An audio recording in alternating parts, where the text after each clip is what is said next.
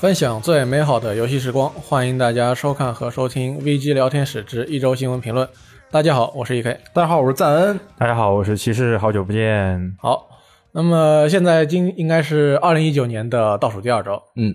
呃，所以说一年马上就要结束了。没错，呃，在下周哦，对，下周我们录录制电台的时候，大家听到的时候应该还在二零一九年内啊，是的，虽然好像还没有那么遥远，但也快了。嗯，呃，一般到了这个时候呢，每年就因为欧美的这个游戏发行商们，呃，游戏开发商们都去过他们的圣诞假期，嗯和割了和家人团聚去了剧都东西了啊，啊，对，呃，所以这个在这个时期呢，星座不多，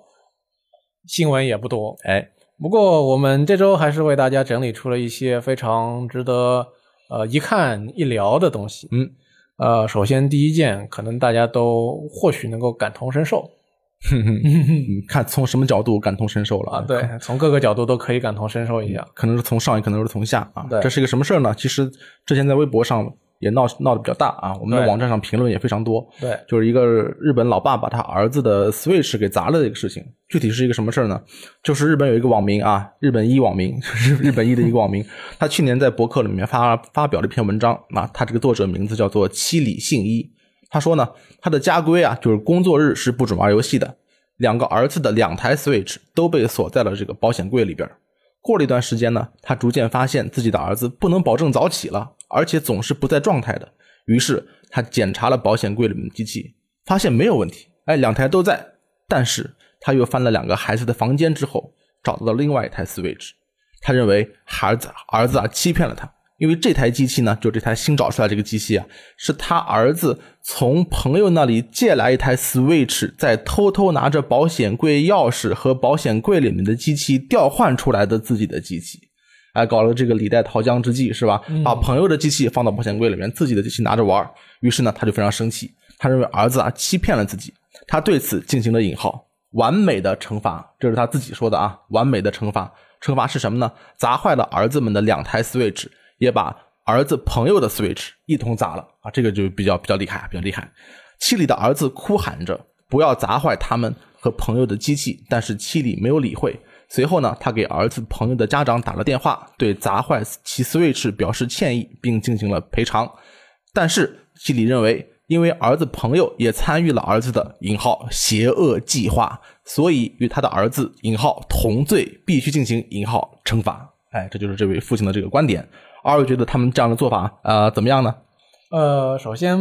就是说，对于这一件事情跟他的做法，我们当然会有很多的讨论。哎，但是如果你去看了一下他这个原文的话，你会发觉，就他们他们这个家庭这一件事情本身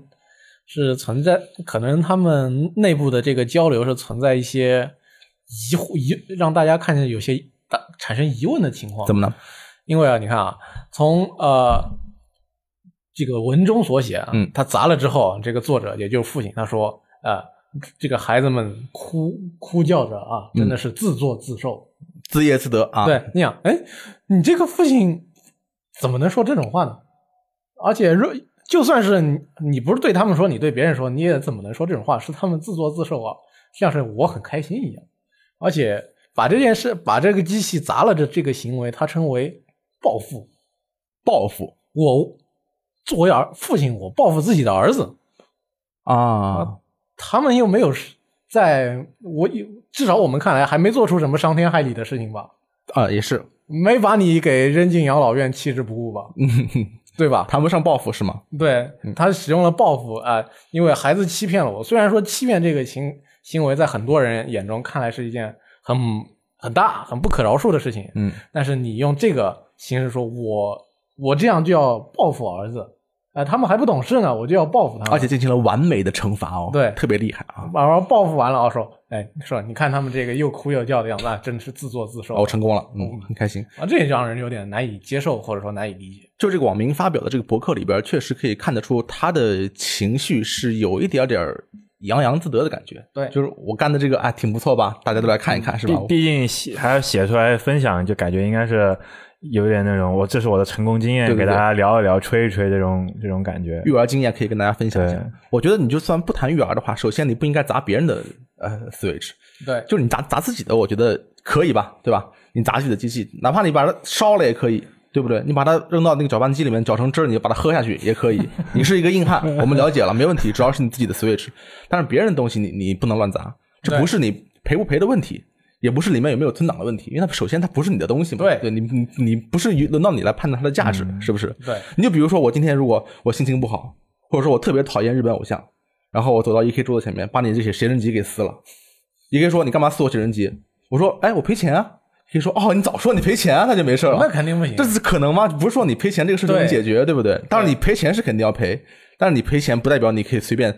把别人东西给给砸了以后，然后说你赔钱就可以了，对道歉就可以了。一开始就不能不应该这么做，是吧？对，首先，嗯，这个肯定是第一个犯错的地方。别人的东西你怎么能够随意的处置呢？但我觉得他也他也可以处置，但他得先跟那个家长说。你比如说他一定他一定要砸，对不对？你先打电话过去，他不是日本人吗？对呃，那摩西摩西，斯金马赛啊，我可以砸你的儿子 Switch 吗？啊，莫奇隆迪斯，啊，他爸爸说，哎，对，我就那死，哦，要洗个做啊，可以砸， 哎然后砸了砸砸了可以，这样的行为虽然看起来有点儿有有点这个神经病啊吧，但是至少是一个讲道理的这个神经病，就我可哎以跟你沟通，对不对？你事先跟我说了，我们就砸了，那你事后说算什么事儿呢？对不对？你事后说我，你跟我跟我说我我砸了，我赔钱，我还能我还能说什么？我能我能把你怎么样？嗯对，你而砸且我都现砸在了我现在很怕你，你知道吗？我怕你把我打一顿以后，你跟我说赔我医药费， 对不对？这不是你你会不会一会儿再找到到跑到学校里面去找到我儿子，把我儿子打一顿？对啊？然后你说你赔钱，嗯但这个这个事情，就是说，说实话，就是这是事后嘛，就是也是他自己写出来，然后再加上就网友啊，咱们啊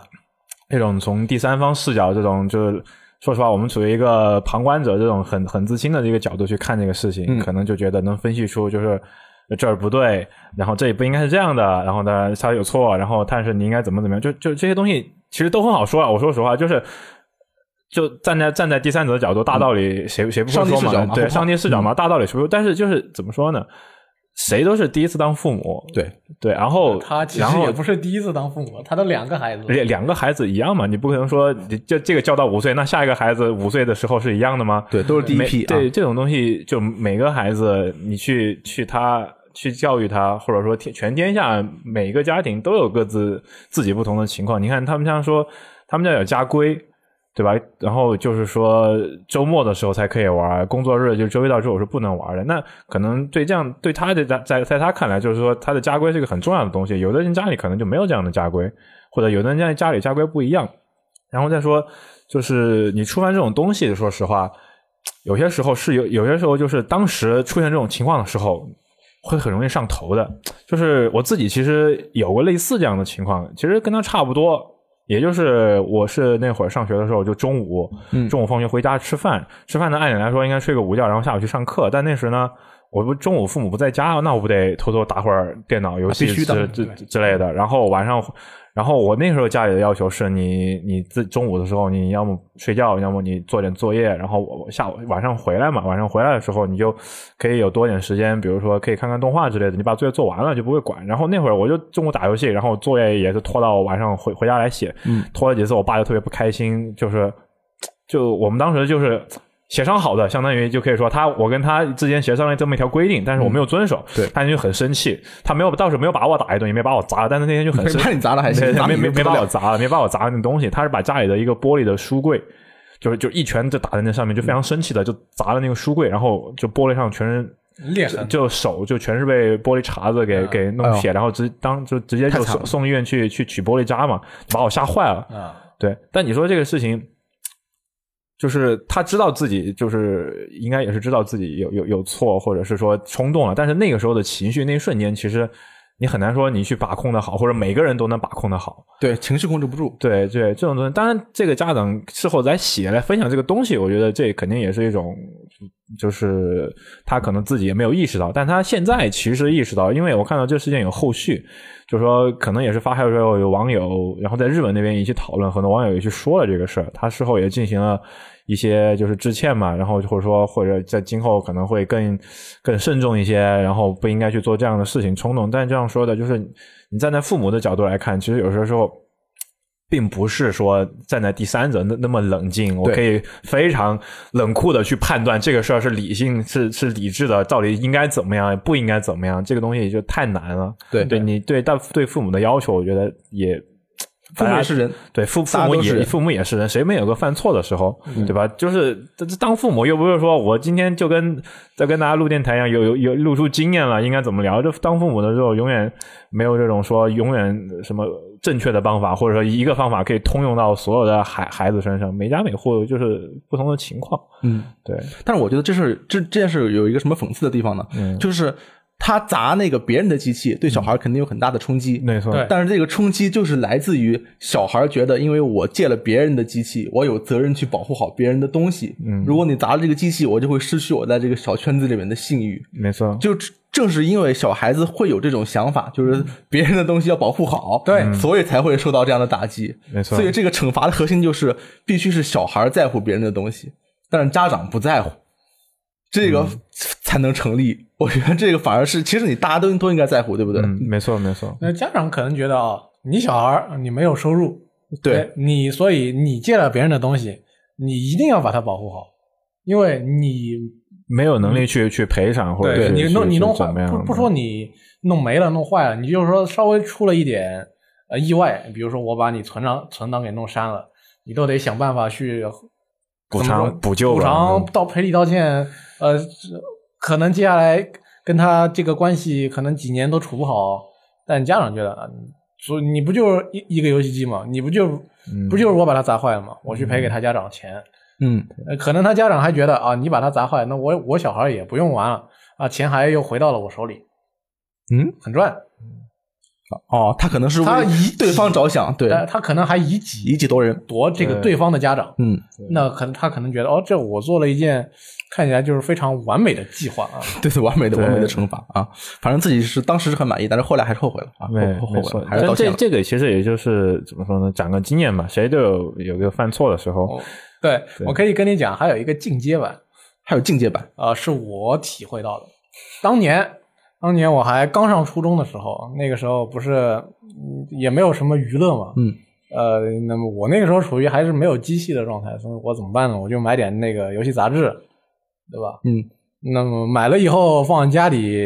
可能呢看的时间也不多，肯定买了以后放在那个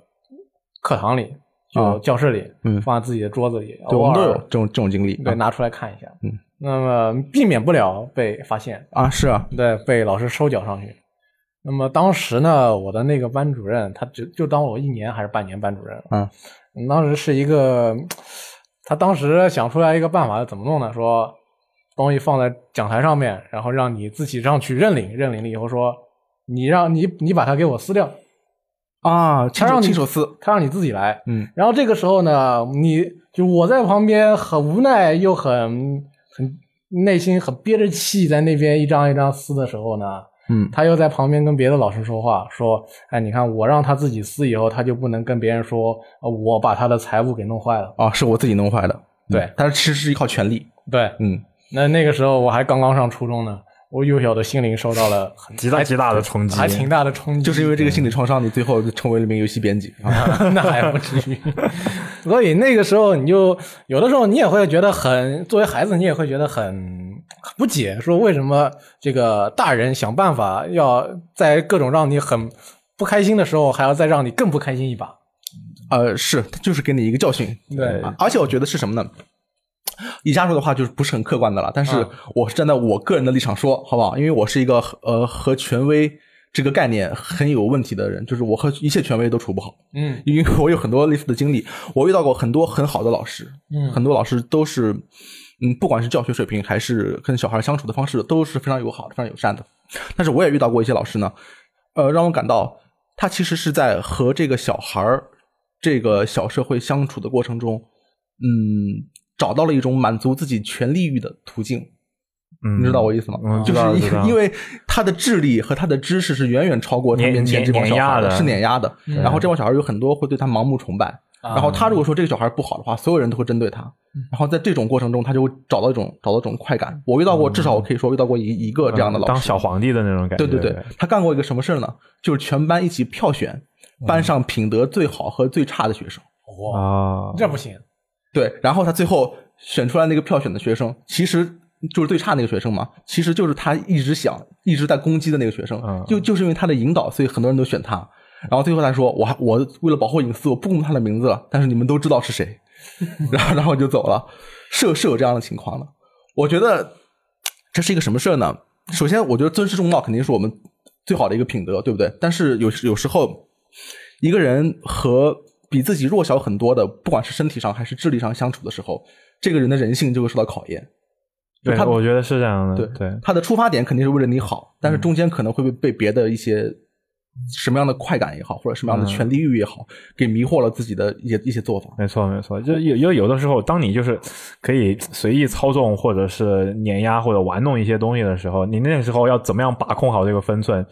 就我觉得也是挺考验一个人的这种这种意念、这种自制力。对对对对对对，就是我可以随便把你都怎么样都都行，就就明天就给你拎出去给你弄弄死可以，但是我不能这么做，为什么我不能这么做？我要去，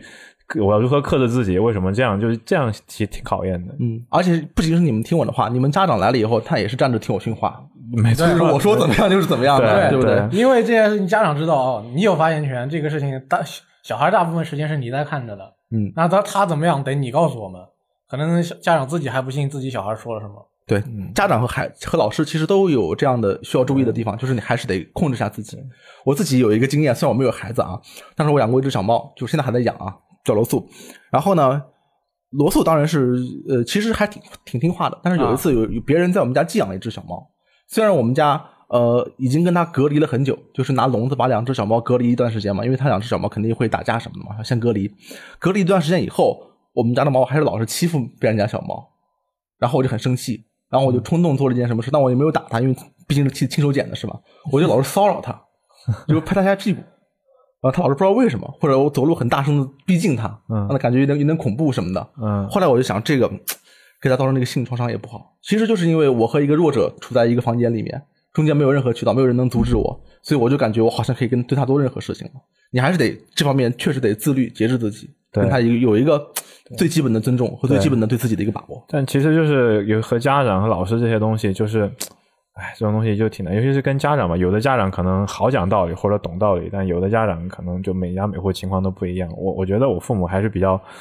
嗯，就是还是容易讲道理的，就像他这里面提到，就是他父母去他房间里面翻出了那个、那个、那个 s- switch 嘛，我不知道是对什么样的情况，但其实我我有我我我父母也有一次，就是好像是因为也是作业的事情吧，然后就我我去洗澡的时候，他们就偷偷的把我书包就就就就直接倒出来，然后啊找、找找什么东西，可能是找我是作业没有做的证明呢，还是说老师什么带了卷子回来，我没有给他们签字之类的。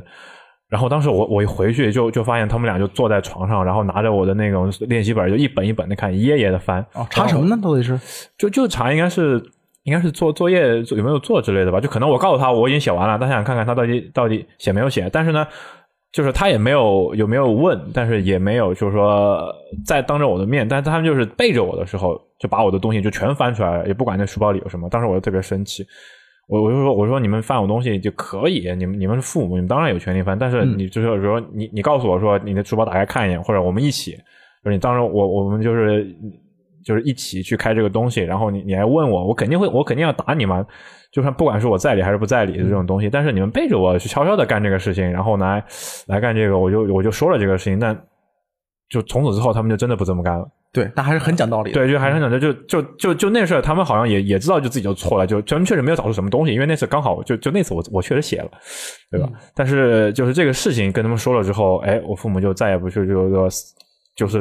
自己自己悄悄的去我的房间里面，在我的房间里面到处乱翻乱找之类的东西，就就没有过了。嗯，所以我觉得就是我运气还挺好的，但特就别是不是每个家庭就是对都能有这种父母。对，互相尊重是很重对要的。，但是但是这个也是看出来，就是说父母也是在和孩子的相处过程中去学会东西的，就不是每个人父母有我一些我孩子，我的孩子我这怎么教我清楚的很，这大道理是这这看过太多育儿经了，这这么多案例对吧？成功的不成功的，对对但真真不是你看完之后你就能把这个事儿给处理好的，对，等到我们弄的时候，不知道弄成什么样了。对，不知道弄成什么 样。其实这件事情，他这个父亲的心思我，其实就是说我虽然不一，我不说我赞不赞同他，但是我挺能理解他嗯对暴跳如雷以及对这个为什么这样做的一个原因。为什么呢？因为小孩儿，我们或多或少，我在我们小的时候都觉得，有的时候觉得自己很 聪明对，啊，自己能够糊弄过父母。嗯没错啊，对，比如说我把我这个嗯 Switch，我我换一台我同学的进去啊，他就想着这东西还在嘛，嗯那就看不出来我拿了一台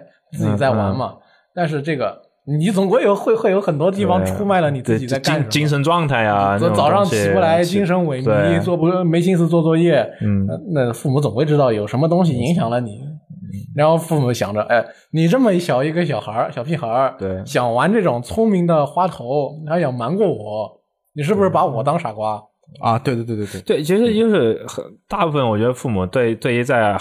就是这种童年的时候，对于那种欺骗这种东西，应该是非常在乎的。我们家的底线就是不能骗人。对，嗯不能说谎。对，当然当然肯定都有这种情对对都有这种情况，但确实是一旦被发现了，确实后果很严重。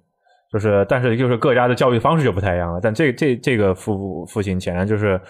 可能是比较暴跳如雷吧，可能他因为就像我说的，一般会我觉得会在家里面定一些那种很很死磕吧的那种家规的人，有家都规的啊对，都是一不一些般就是都是会比较，一旦一旦触犯的话，就会比较对生气的那种。所以这个我们嗯其实这一条新闻下面的评论很多啊，有很多朋友在那边交流了一下他们对此的看法，以及可能也还也会有一些那个已经成家了的朋友会去交流一些这个自己的育儿的经验。嗯这个大家可以到时候也看一看，你就可能自己当自己有也有可能你现在还小，你十三四岁，你可以看看啊、呃你对于父母，你可能有的时候了解一下别人怎么想的。呃，如果你现在即将成为父母或者已经是父母了，也可以看看别人啊、同你的小孩儿、呃，别的小孩儿是怎么想的，你的这个同龄的这个其他父母他们是怎么教育自己的孩子，还这种事情出来，对我们来说，啊，对，虽然是一个很遥远的事情，但是教育意义还是有的。是，那么，啊，说了很遥远的事情，我们接下来说一件近一点的事情。呃好，在这周呢，国际国内的分析统计机构加码数据公布了2019年的中国游戏产业年度报告。嗯，在报告中显示，2 0 1 9年中国游戏市场整体销售额约为2330.2亿元，增速约为8.7%，较去年有所回升。哎，如果包括海外出口的部分，那么总体的销售额超过三千一百亿元，增幅达到百分之十点六。得益于单机平台的成熟和新品的不断推出，二零一九年中国单机游戏销售额同比大幅增长百分之三百四十一点四，可以，但数额仅有六点四亿元，好吧， 在整个国内游戏产业中总体占比约为百分之零点二七。一点点，主机、电视游戏硬件和软件规模同比增长百分之八点九，增速有点下滑，有所下滑。嗯，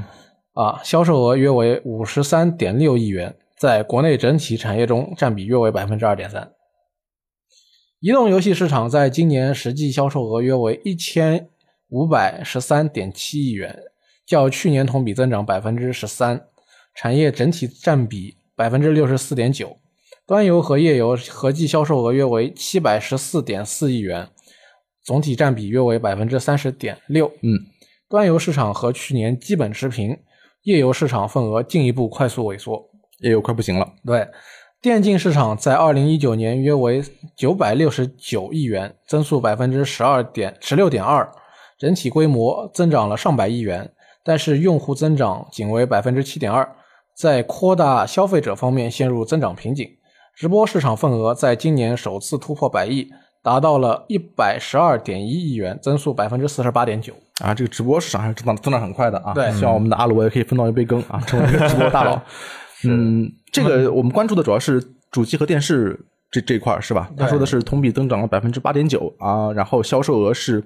呃五十三点六亿元，占比是百分之二点三。没错如果我们看去年的这个报告的话，去年的报告也是这个跟加码合作出的一个报告啊，嗯它的、呃、主机游戏机份额应该是百分之零点五，呃，是这样，就是我专门看了一下一七年、一八年还有一九年的这三份报告，都是那个叫《二零一九中国游戏产业报告》。呃，去年的时候，这个产业报告是伽马他们和那个工委一起联合出的，是然后前年的时候是伽马，还有那个 IDC，就是一个国际数据统统计机构，还有再联合几家出的。然后这今年呢，还是伽马主要负责这个产业报告，中国游戏产业报告的主要数据部分。但是它在那个呃主机单机这个部分，它是的，它数据来源引用的是那个 Nico Partner，就是那个。就是大家很熟悉的有个叫有个叫诸葛的推推玩玩推特的，对然后他们那个数据分析公司大佬，啊然后这家公司他们是。就是说，亚洲这方面一直都一直做了很多年，而且比较大的。关键有一点是，他们的数据统计报告机构，呃，中国市游戏市场统计的时候是算上了灰色收入的部分，嗯，所以我们可以看到，就是说去年的时候占比百分之就是非常低，然后收入收入也非常低，但今年换了一个数据来源之后，这个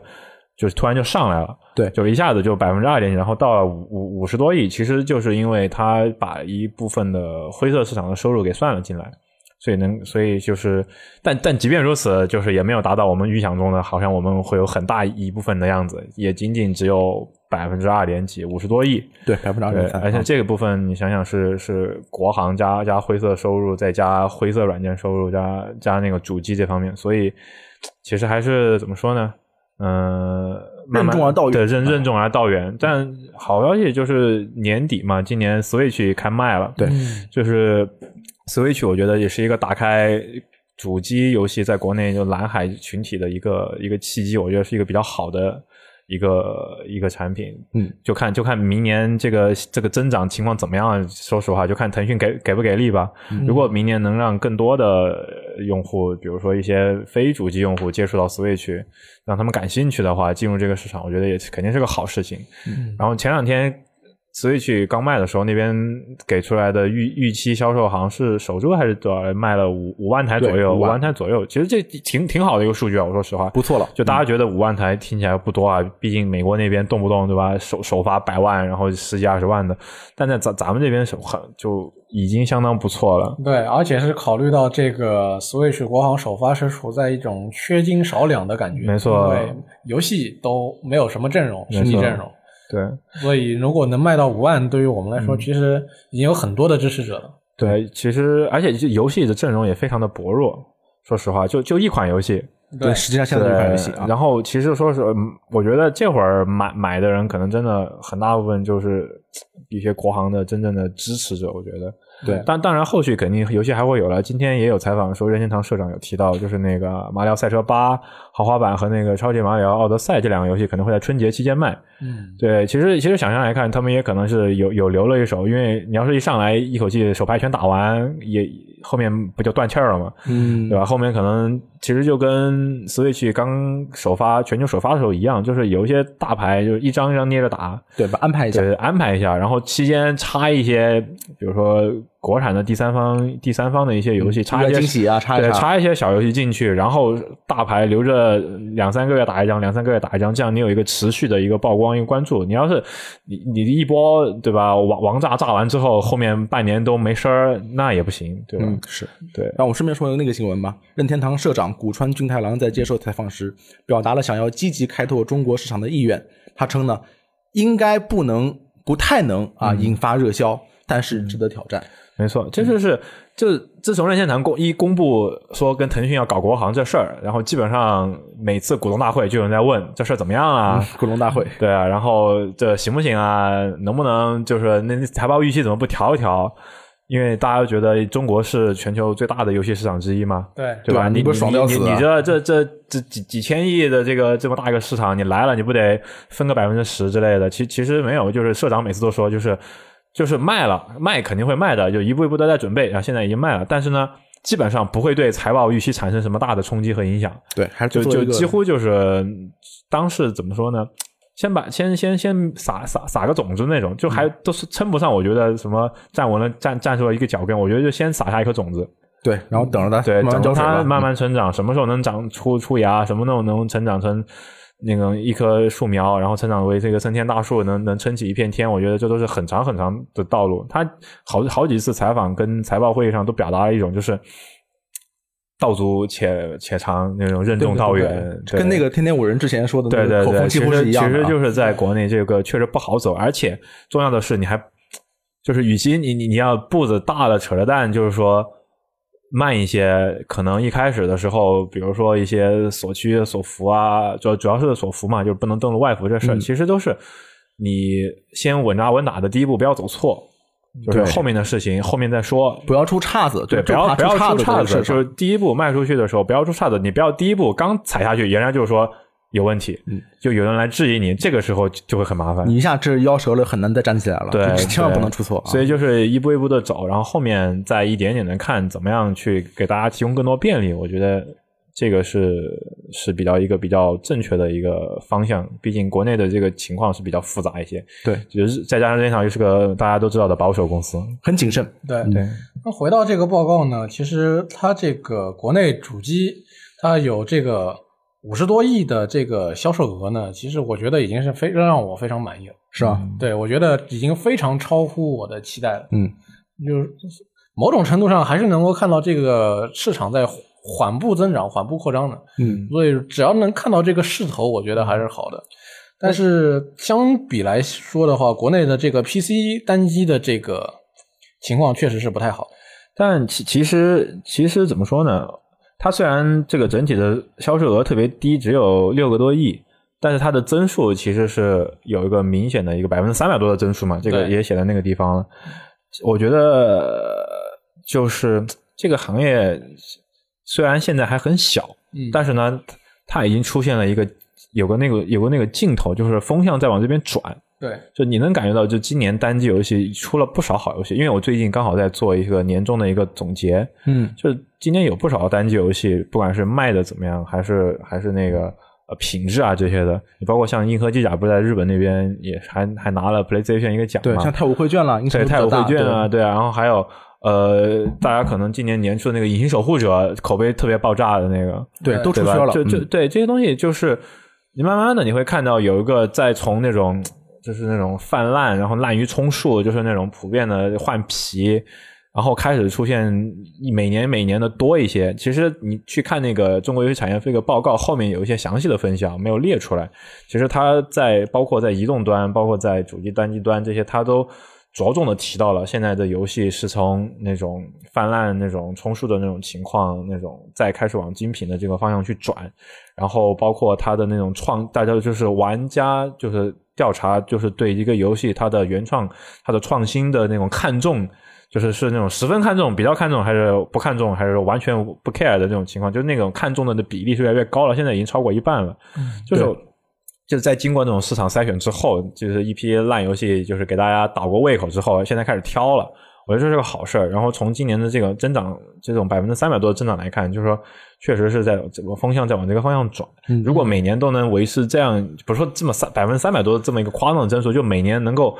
像这样的不停的一步一步的往前进，我觉得整体来说就已经挺好的了。对，对毕竟大家都知道，啊进步快是因为起点低。这个你看，现在百分之三百四十一点四的才六点四亿元，没错说明之前的起点相当低。对，啊，对，另外我比较感兴趣的其实是今年的这个移动游戏市场，因为我嗯们知道最近国内的这个手游产业这两年相当发达，没错，对，尤其是这个呃，可能现在偏日系的手游出现的是越来越多，嗯啊然后在很多情况时候，你能够在各个呃社交媒体上面经常看到一些日系手游又有什么新的动向，嗯好的坏的都有，呃，最近几几个月就有，嗯，其实就就我这两年到日本的这个经历来看的话，时常会有一种到了秋叶原，发现这个地方已经被中国产的手游给占领的感觉。 没错，有一些看着像是日本的，它其实是中国的。称霸世界，呃，你一看这个东西啊，你这个风格跟秋叶原融为一体，但是你这个你一你一眼就知道，哎，不是一眼就知道，因为你本来就认识这个东西，对。嗯，虽然换了个日文的 logo，但是你知道这个东西就是国国产的这个什么什么什么跟什么什么什么，嗯，你你怎么看呢？你觉得开心吗？我觉得你很兴奋，我也不兴奋嘛，嗯，因为他们那些在日本你玩打吧。打进日本打得非常好的那些游戏，我倒没怎么玩过。 OK，我是觉得这个仍然是处于在拿别人的东西来用的这一个层面上，啊，嗯，对。但是能够用，能够做到拿别人的东西用，那反反倒打打进别人的老巢里边去这件事情，就很厉害，我倒。我厉害倒还真的是挺厉害的。那很厉害啊。嗯，对，但是什么时候那个我们对于这个日本的这个 A C G 的元素的依赖能够不要那么高了，那可能才是对于这个产业的发展更有呃嗯更有帮助的一个情况我们我们也有不依赖 ACG 打进日本市场的。你比如说这个《荒野行动》，啊。就日本很多人玩儿，对不对？他得接受我们的风格，对或者说是韩式加上我们的风格，中中中出不是不是结合出来的一个风格。中中韩合体式的风格在日本，对吧？一个来自不一个来自日本的关那个游戏概念，嗯不脱胎于日本的游戏概念，嗯，在美国火了之后，以中韩的方式进行混合，最终再杀回日本，对啊，这就是《荒野行动》啊，一个非常全球化的势力。这是有全球化。你现在到日本，到到处都是中华元素，什么珍珠奶茶啦，所有人都在喝，抖音每个人都在用，对不对没错？没错哎，是抖音这个也是一个非常值得大家去关注的，虽然大家都很讨厌抖音外放，对是吧？我不讨厌， PlayStation 还开了个新抖音哦号呢，对，但是抖音现在已经越来越有占领全世界的倾向了。啊，我所不以我不讨厌抖音，不讨厌不讨厌外放啊，嗯嗯，所以我们对于这个东中国的软件走出去的，我们倒确实是嗯是个好事儿。是个好事。因为因为你看，其实他现在报告里也提到，就是说，呃，国内市场份额大概是两千三百三十一点二亿，然后算上海外出口的话就，就三千一百多个亿，这中间平平的就直接多出了将近八百。对啊，吧出口占很大一对，部分出口占很大比例。因为还有另外一个原因，就是国内这几年就版号的事情，就也也让很多游戏就是选择首先在海外就先推出，嗯或者是让他们在开发设计的时候就优先考虑海外的受众，这也是一个原因。但是我觉得你现在。拿你的游戏去经受一些，因为海外的总总体来说，一些像日本、美国这些、欧洲这些市场的这些游戏玩家的口味，还是比咱们还是要高不少的。对，就是你能把他们伺候好了，呃，或者呃不管是由技术层面上，还是设计层面上，还是玩法层面上，那我觉得本身也是一个算是一个进步。到后来你再转回来，再对我们进行消费升级啊，也对也也对对技术更强一些是吧？对，然后就很多新闻都会提，就是呃，在版的号重新开放以后，确实是有很明显的复苏的迹象，没错，嗯对不对？就是真的希望啊，去年就是最最最严严寒的时候了，希望以后可以一直这么增长下去啊，嗯没错，大家都好是吧？嗯对，这个也是，主要放开了之后，对大家对整个产业是一件好事。嗯，然后下一条，下一条啊、还是上周的一个新闻的延续啊，嗯是 Xbox 在上周突然公布了之后呢，这周又有了更多的呃发言方面的一些解释，对于这一台新机子的各种情况。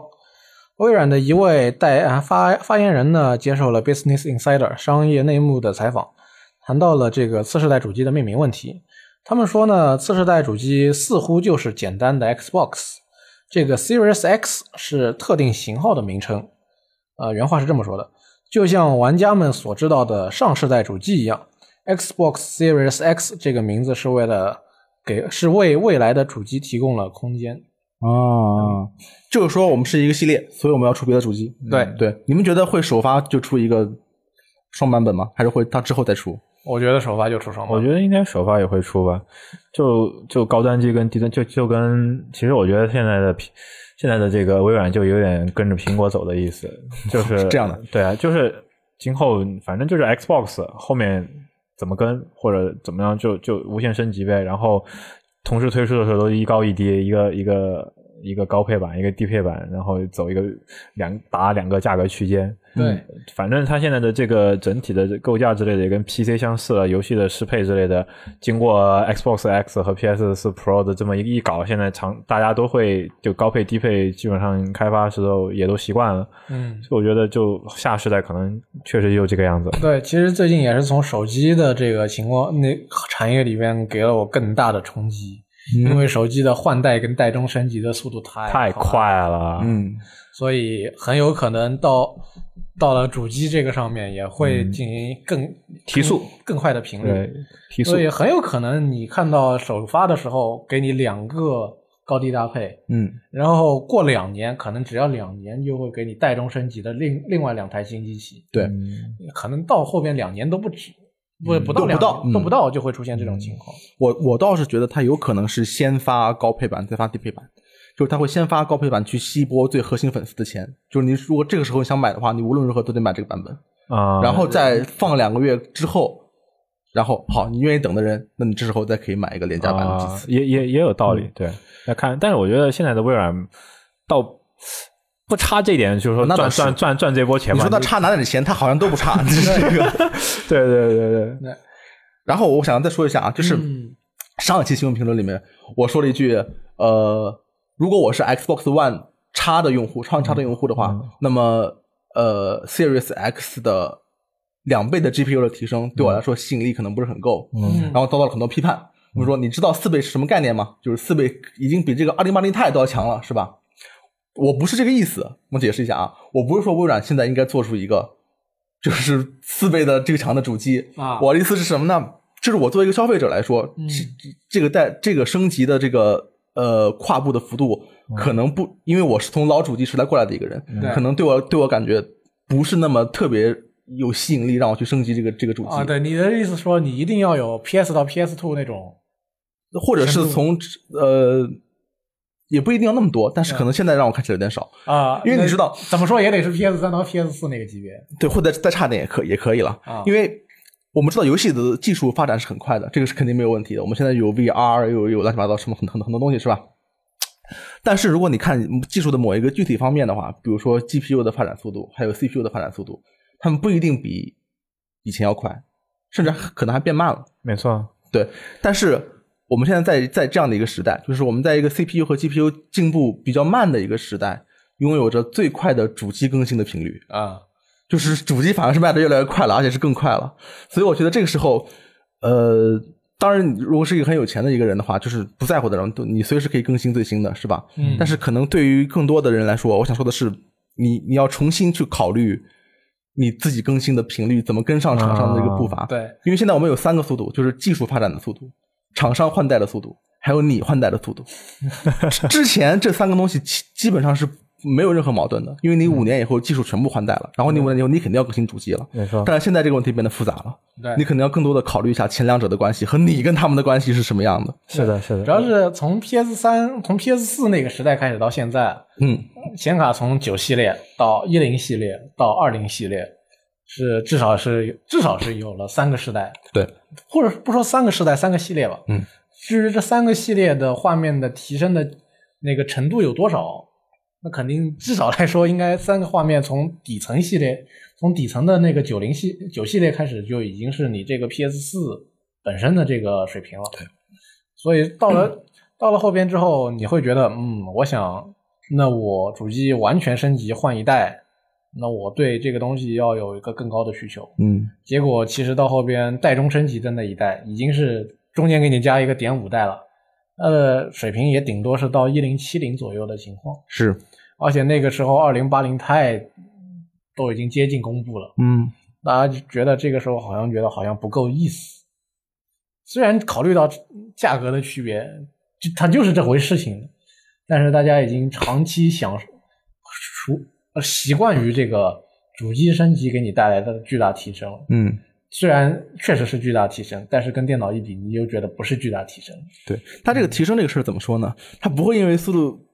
技术变慢就会减慢出主机的速度，就像苹果不会因为现在我觉得手机技术没有这么创新了，变成两年出一个，那怎么可能呢？它肯定要保持它的一个频率，甚至越来越快的一个频率。对，还是最后还是取决于我们顾客怎么选择。而且我非常有信心，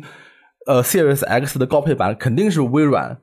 以现在技术实力。以以以及和一个合理的价格区间能够拿出来的对最好的解决方案之一，对这肯定是没问这题的。这个我它一定是我要也解相信要那个要价格它区间内，他不会再吃上 Xbox One 的亏了。嗯对，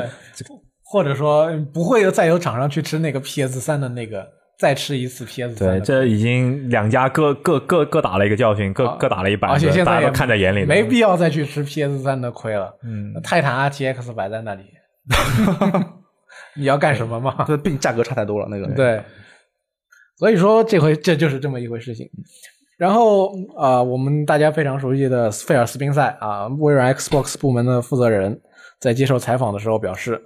呃，他们希呃希望确保能在 Series X 啊、首发当天就能实现向下兼容的这个承诺，所以它现在已经在 Xbox Series X 上玩了许多的 Xbox One 和 Xbox 三六零的游戏了。嗯，为了就是确保他们第一天就能做到这一点。嗯，很厉害啊。对，这向下兼容，我觉得确实是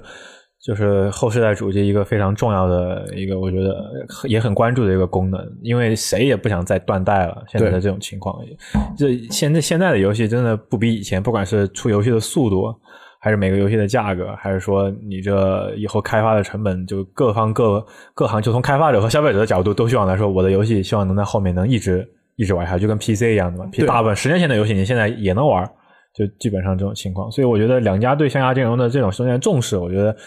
挺开心的，就挺挺乐于看到他们就这么重视向下兼容这事儿。对，嗯而且现在每代游戏机之间架构都没有什么，都是叉八六嘛，现在就一直用这个架构了，对不会再像以前那样，对嗯就就是是换这种事情就是啊不不会再说无法解决，或者说特别难解决。现在这个肯定是经过一些调整，但有可能比如说有些游戏要打个补丁啊，或者呃更新一下支持之类。但是相对来说，我觉得肯定会好很多。哎，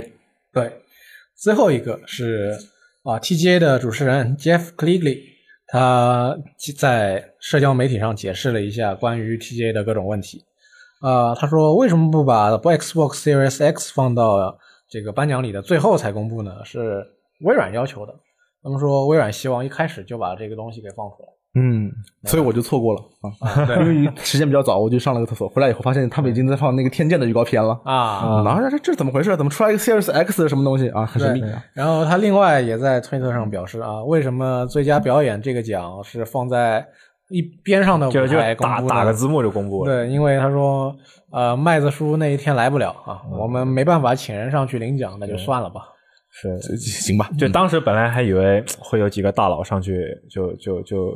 颁个奖什么的，结果发现麦得奖者没来，那啊就歇了。呃想想这个，就是颁给个人的奖项，嗯让别人带领，好像有点奇怪。嗯，另外，它还有一个呃，统计数据呢显示，今年的这个 TGA 呢，在全世界获得了四千五百二十万人次的收看可以。啊、可能还没算进去我们这种转播台的转播那我们的转播估计没算啊。啊，对，啊，比去年的这个两千六百二十万增长了百分之七十三，可以啊幅度非常大。呃，Jeff 呢回应了广告的问题，他说，其实广告量跟去年差不多了，呃，大家说了那么多，其实就是跟去年一样，但是他跟他的这个团队对于广告数量没有什么决定权，这个估计得跟得赞助商说了算。所以他们希望这个情况未来能够改善一下。对，呃，至于能不能改善，我们也不知道。就就我那天刚好看了一下，就四千多万这个观看，然后我就查了一下，对比了一下今年已经不再举办的维密秀， 然后维密秀一八年的数据是一千零几万，反正一千多万出头。嗯，然后咱们搬搬个游戏，这都有四千多万，就感觉宅男看来确实是爱游戏更比比比起美女看来是更爱游戏一些。啊可以，真正喜欢的东西。对，因为维密 秀本来这两年就是一个属于 处在下坡路的阶段。但但你想想，我我我维密秀对吧？又又有明星表演，嗯有有有很多大牌，然后又又有美女，对吧？嗯然后音乐什么的也也很棒，然后大家反而不爱看，然后全是一帮人，然后看着看着几个人上来就颁颁奖，然后念念念念词儿，然后几个游戏预告片，然后四千多万人关注，就哇，很厉害，很厉害了不我只能起的说成就提应该说对嗯 T T T 也确实很强。啊，TGA 接下来的目标是这个奥斯卡跟格莱美啊。，对，把那那几个现在也是处于下下下坡路的状态，争取干掉他们，对吧？维密维密秀什么的啊，不值一提对，。其实我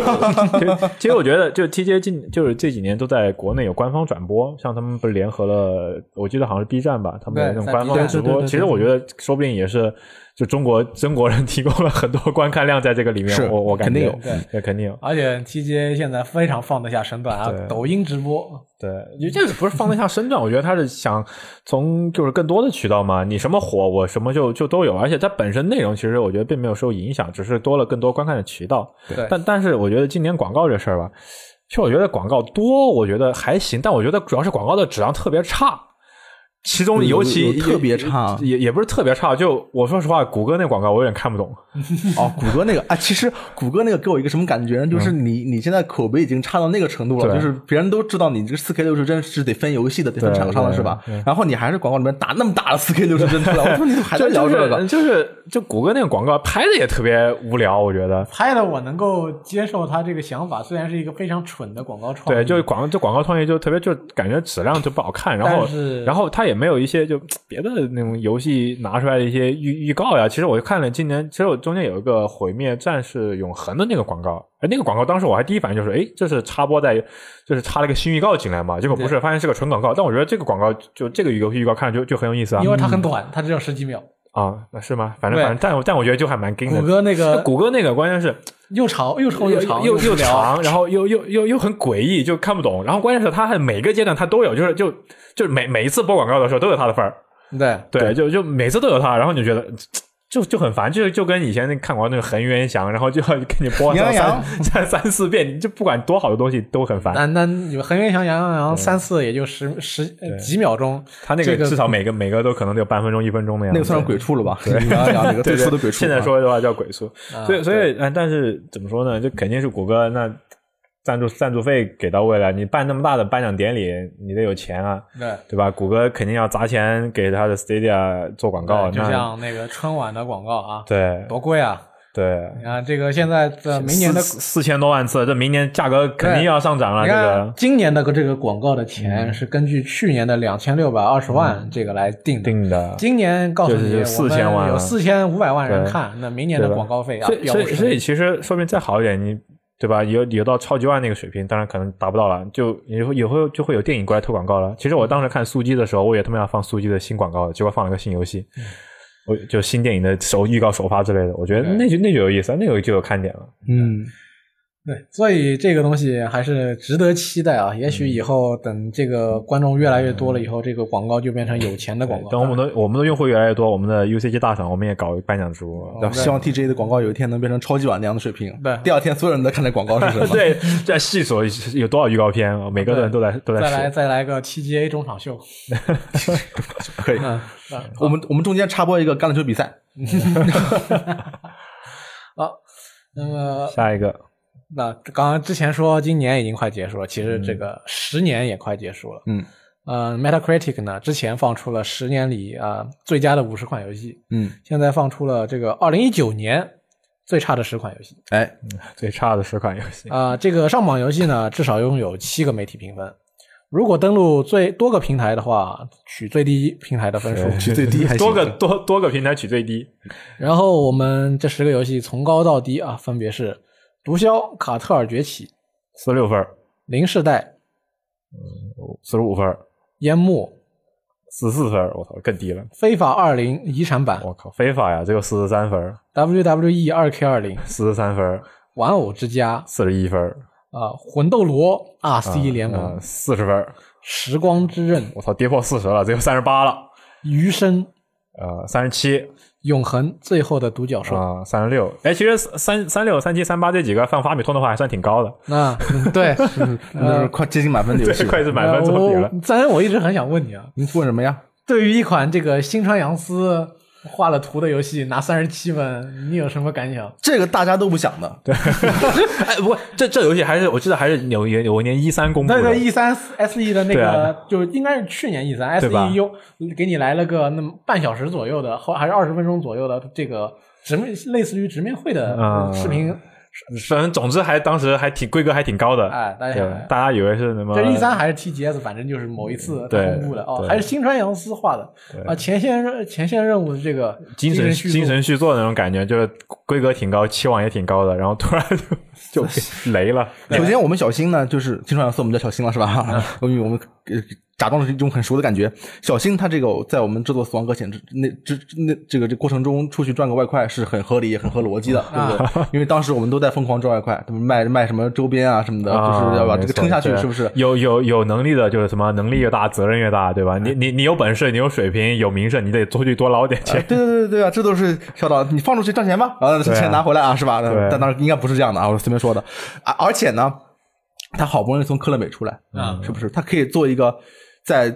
给小岛服务之外啊，是吧？自己空闲时间可以做一点自己感兴趣的项目，是一件很好的一个事情。嗯是我们我也为他感到高兴。至于这个游戏怎么样，那不是他能控制 对的。美术的事情，对吧？我我只负责美术的事情，你游戏好不好玩跟我有什么关系？对，你说这个封面画得怎么样？是三十七分吗？至少是个八十分的封面，对不对？嗯 没有， 对，那是我们小新小新的这个功劳。至于游戏三十七分，那是你们 SE 的锅，跟我们没有关系啊，我们不背啊，我们不背，对其实暴走我们家小新。对，当时这个游戏，毕竟从它受到的关注来看，大家还把它稍微当一回事儿。我我很当一回事儿， 对我那个时候没想到真当真当一回事儿了。当时临近发售了，我记得很清楚啊，临近发售了。有一天我值班，我把前一天晚上的这个游戏的这个在直播活动当中的一个一段这个演示录像拿嗯发了一下发了一个新闻。嗯当时我看，我觉得这游戏不行啊，怎么做成这个样子，也看起来不大好玩的样子。然后过了几天一看评分，惊了，太太太其太实这里面还有其他几个熟面孔，什么 WWE 二二 K 二零啊、非法这些，感觉都是大牌子。啊那对非法这个是属于他们给 Switch 版搞了这个优优待版，优待出了个 S 版嗯 很厉害四十多分。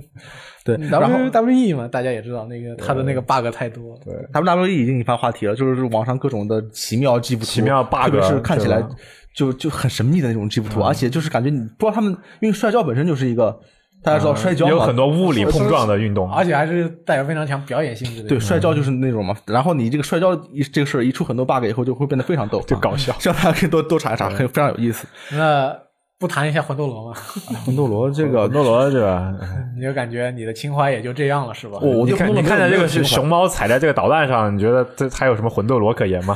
我就记得大力当时刚发售的时候就说这游戏画面怎么跟一坨屎一 样，就是这一坨是什么东西这种感觉。我这游戏还是在任天堂直面会上公布的，E 嗯 三直面会哦。但是魂斗罗的名号嘛，就像说的，这还是个大牌子，怎么怎么着也是个对。对，那科乐美榜上有名了，对，可以了嗯 啊，可以厉害。S E 榜上有名，E A 当然更有名了，嗯非常厉害。所以我说本世代日常还得看卡普空，你看卡普空就不会落到如此田地。对对对嗯对对，啊，如果算去年的话，还有 S E 的份，因为他们那个安静人，啊哦，Quiet Quiet Man 那个对，但是那个比较特，稍微特别特别一点，因为它那个游戏主要是设计上比较剑走偏锋，所以对但是有些你像这个嗯余生这种事情，就是 没没有那么多借口，我觉那得个很尴尬啊，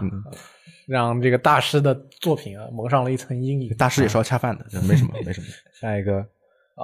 那么在这一周啊、有一件大家比较关注的事情发生了，巫师啊、或者说猎魔人这一部嗯电视剧 yeah，啊、上线了。他们剧剧集的执行制作人兼表编剧劳伦斯西斯瑞克最近接受了采访，他说，剧集会紧紧围绕这个原著小说，游戏的确是很棒，但他们同样是是从小说改编来的。我认为电视剧没有必要去和游戏竞争，他们都有着自身的价值。对你他说的很对。那么对这个电视剧拍的怎么样呢？我还没有看，我今啊准准备今晚我回告诉回你来看一下啊啊这。个 GameSpot 评分四分，呃，和本周上映的《星球大战：天行者崛起》是一个分数。好，可以。 啊，这猎魔人这拍出了星战的水平，不错呀，星战三最最中部的水平，对啊现在 j J 的水平，对吧那了得起吗？嗯对，厉害厉害。大家都大家一起就四分一一起跳楼，我靠！我现在觉得网飞他给我一种感觉，就是他拍艺术片特别特别特别厉害，啊特别带劲是完全不失手。找人拍罗马，找人找那个希克塞斯拍啊拍爱尔尔兰人，人就是这这种比稍微就是名导拍的这嗯种艺术倾向比较强的片子，完绝对没问题。但是，一到这种流行的领域啊，啊、要拍拍商业的，对，或者拍个动作片什么的，就很容易吃瘪。最近那个迈克尔贝的那个呃死侍主演的那个那个片子，评价不也吃瘪了吗？啊嗯就是动作片。这个巫师，但是我还得自己回来看一下，到底到底怎么样啊？然后接下来啊、同样因为最近是到了圣诞了啊、各个平台、各个商城、各个公司都开启了他们的这个优惠活动。哎，嗯， Epic 游戏商城开启啊、开启了他们的特特卖，有八十七款游戏参与。他们本身游戏也不多了， 对，热门游戏最嗯高二五折出售，活动期间还有优惠券，还有免费游戏。可以，他们那个优惠券好像是就直接给你十美元，对然后你买一个十四点九九美元以上的游戏，再送你十嗯就枚再送你四美元，对这个就你特别是刺激。就太强了哎啊！对买嗯，让你买个不停我觉得我可以趁这个机会买一个控制，嗯啊！对，控制现在只要一百出头，搞一把。你可以，如果大家今年年初没买地铁的话，不要错过啊！地铁只要三十五，哎，地铁我有这个天外世 XGP，嗯天外世爽界歪也不错啊，天外世对，界联。合天外世界八十八，也对非常值得入手。就就就就就真的这一波赶紧，也这个官方羊毛赶赶紧薅，对，啊、同时呢，Steam 冬季促销也开始了，没错啊截至一月二号，大批游戏打折促销，对， Xbox 圣诞促销也来了，嗯主机、游戏配件纷纷降价，力度接近黑色星期五。可以。然后，然后 PlayStation 就港服那边就是也在打折，然后也有八百，我看了一下八八百多个商品吧，反正也也挺多的，大家可以去看一下。我觉得 PlayStation 这个打打折是我感到让我最疑惑的一个打折，嗯每次都有你是吗？就是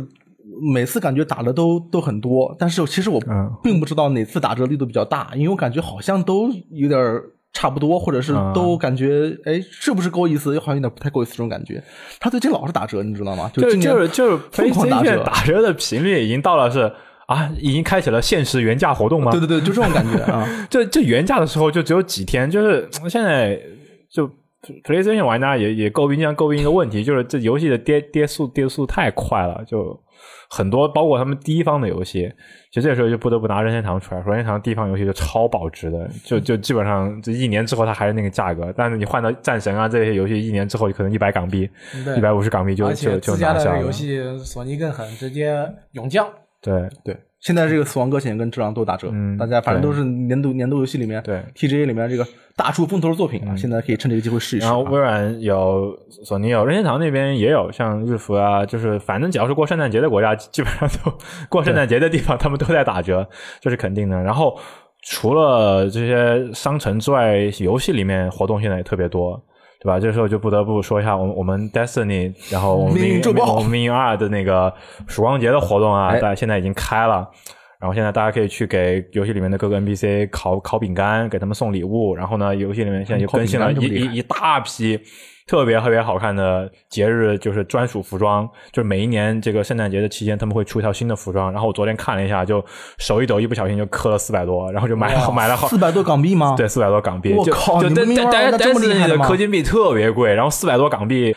也就买三四套衣服吧。太厉害了！那我我 们死亡搁浅免费每人送一顶小红帽，啊，嗯那 多开心是不是？是。然后我看还有呃什么《荣耀战魂》啊，好像也开了新活动。然后还有别的小游戏，大家可以去去看一下。反正这种开活动的游戏一般都会，哦，怪物猎人对，今天还有提到怪物猎人也开了那种什么这个这个新节日，然后有一套新衣服，然后还有一些奇怪的装备，什么裸体啊，什么镰刀一样的太像那个呃矿工镐一样的镰呃太刀呀，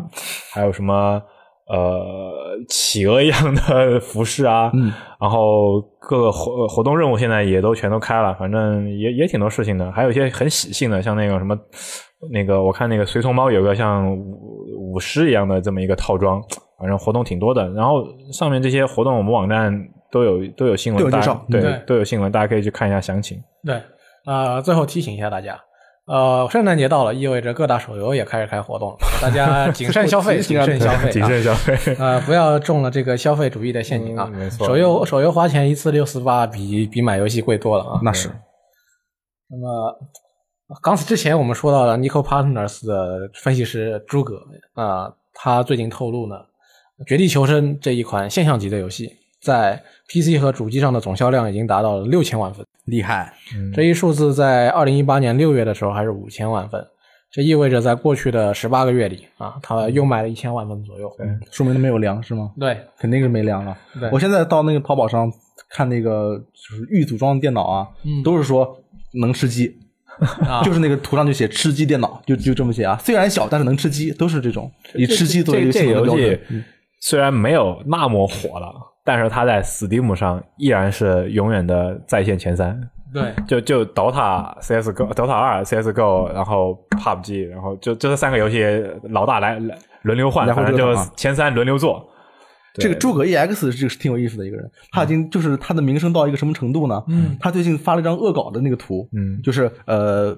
叉 One Series X 嗯嗯啊 Xbox Series X 长得很像冰箱嘛嗯，他左边放了一张这个叉 One 的。呃，不是，老说叉 One Xbox 的图，然后右边 P 了一张冰箱的图，嗯就是把那个冰箱 P 成黑色的，然后上面写了一个 PS 五，嗯，然后这个新闻，这个他发这个推特就被某家这个媒体还是国外媒体啊给这个引用了，说啊诸葛 ES 就公布了 PS 五的新造型。 虽然我们不知道这个消息来源是真是假，但是这个爆料人有很之前的履历非常好啊，大家应该注意看这个这个这个这个这个消息。啊然后他又转发了那个新闻，就诸葛 EX 转发那个新闻，就解释了一下，这是一个笑话，旁边的是一个冰箱，我加上了 PS 五的图，做了一个笑话的图案，然后解释好之后，然后这条推特转了一万多 次，对，对我觉得这个事特别逗，我靠，这也是把爆料人做到极致了，就到嗯对到这种程度啊没，错，对，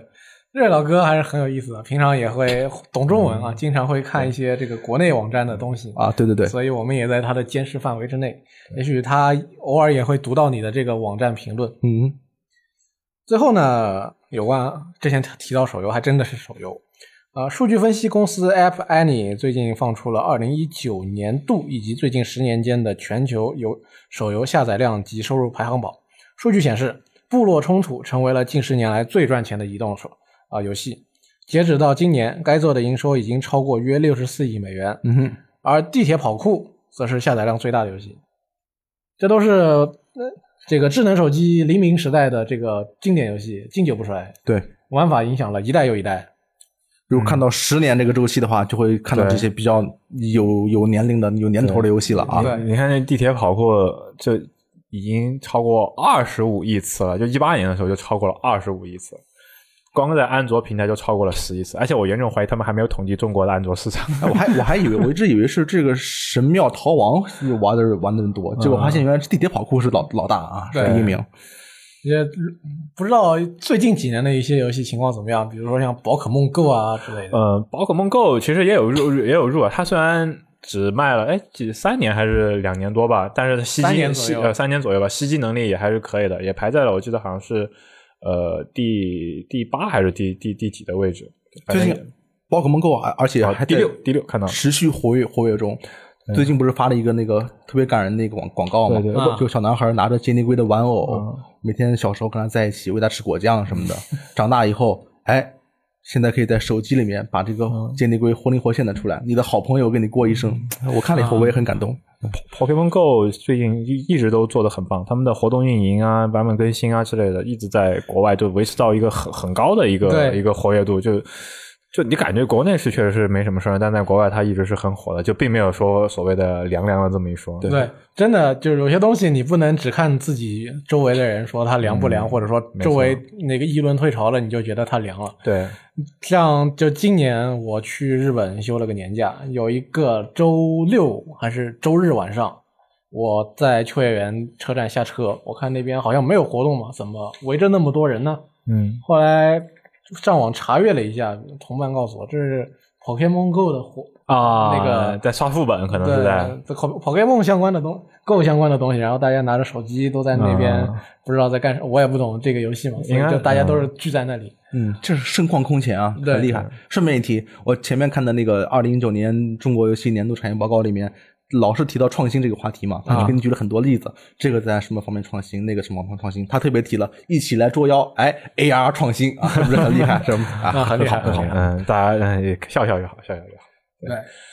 那么，在阅读完了本周的这个新闻之后呢，回顾结束之后，我们就要看一下这个读编网好，念念条啊，这个是上一期的新闻评论，就是 TJ 后面的那一期啊，啊这个很很长，我挑着念一下啊。这个朋友叫做 ZTF 幺四七，他说呢，看电台这么久是第一次提意见，能料想到三位编辑都十分疲劳，但是将工作中的疲劳不节制的在节目中表现出来，我认为是相当不妥的。尤其本期的主题还是讨论一场年度典礼，优秀的艺人哪怕生活中遇到再悲痛的事儿，摄影机一开就必须做到让笑笑、让笑笑、让跳跳。编辑们不是艺人，但基础原理相通。镜头一打开，你们直面的是众多喜爱你们的观众。这种时候，哪怕平时工作再辛苦，都要想办法调整状态啊。后面大家就这个意思了啊。最后他说呢，呃，加以摸索和锻炼，才能才是让个人能力和节目效果都更进一步的、更切实的手段。望诸君为之共勉。这个我是非常同意的啊，因为上期节目是 TJ 嘛，TJ 我和罗斯特就就骑的比平常要早一点，然后导致我们下午呢就精神萎靡啊，让这个 EK 非常难做，是不是啊？那主持人没人接着啊，很惨啊。其实我也很萎靡，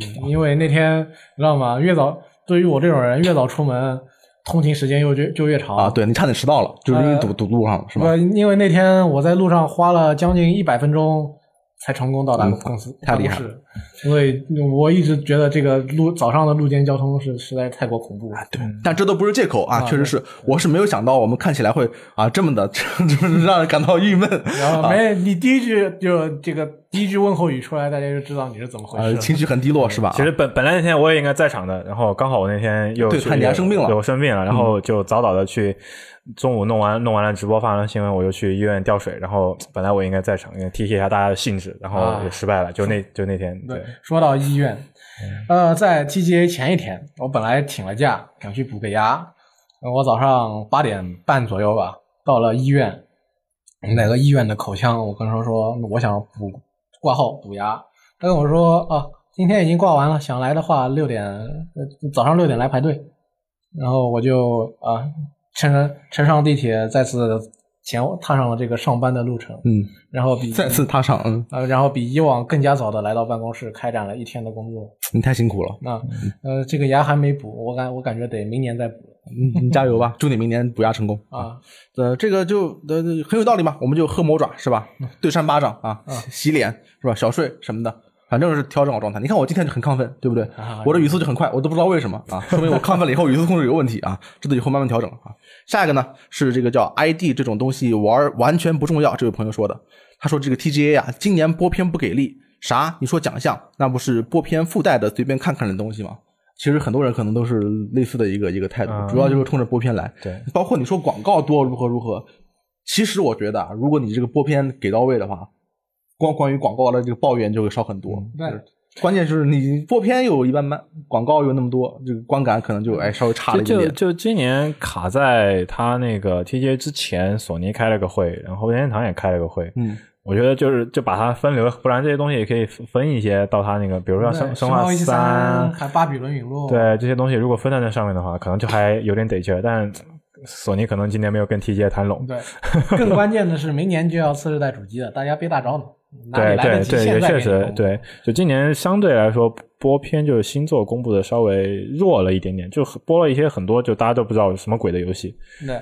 明年 E 三就是大家最应该期待的好戏，对，对，明年的 E 三，然后明年的年末应该会有不少新游戏公布，这嗯个是属于世代交替的时候，是会就会这么差大家差一些些要知道，没确错实，。现在对于这个 PS 四跟 Xbox One 厂家的这个态度，可能兴趣已经降低了很多了。嗯，嗯，好，下一位朋友呢叫做 Timmy 叔叔，他是给我们的呃独立游戏对决，就是上期节目啊提的这个呃评论。他说呢，期待极乐迪斯科的中文版，如果有《天外世界》这么好的本地化就好了。啊，为什么选这个评论呢？就是因为我这个节目里面，我觉得我说极乐迪斯科这个事情，我自己感觉自己说的比较清楚啊，嗯说完就很得意，然后就是下下面找这个关于极乐迪斯科的评论，但、但是很少，基本上都是说觉得别迪斯的别的东西的。因为大家都没玩过啊，，对对对，所以看到这个评论我就很兴奋啊，就是啊，终于有人期待这这迪斯科了，感嗯觉哎自己有点收获吧，有有点成果，所以我就选了这个这个评论。下一条是聊别的游戏的，这个叫渐行呵呵渐远这位朋友，他说《武士刀零》的剧情可真不行，做出来的那部分相当好，但是剧情明显是被砍了一刀，这版短的太明显了。这是我们当时聊的一个话题啊，就是关于《武士刀零》，这个罗斯特觉得很好，啊然后呢，拉面觉得你这个剧情明显不完整。罗斯特就说：“那你就《复仇者复仇者联盟一》那还不完整呢，那你能说它就是电影不好吗？反正就吵了一架。这位朋友可能是倾向于啊，剧情确实是缺了一段，是吧？啊，下一位朋友跟他看法就不一样了，这个叫铁拳正七，哎，铁拳正七这个很很很神秘，很神秘。他说《武士刀零》是真不错，好久没有让我这么爽的横版游戏了。就是上期节目整体来说还是喜欢《武士刀零》的朋友居多啊，居多。它这游戏在我们网站评分很高嘛，也很对对对正常对对。然后至于《极乐迪斯科》呢，就是因为没有中文的关系啊，就对反响就很很一般啊对。年关难过。希望明年出中文的时候，可以有更多朋友哎回来体验一下这款我觉得非常不错的游戏。嗯，嗯，那么本期的电台就到此到此为止了，哎，我们下期再见。拜拜。拜拜。返事も短いし優しくないしどんな人をあなたは好きになるのかな多分間違いなくそれは私じゃないもう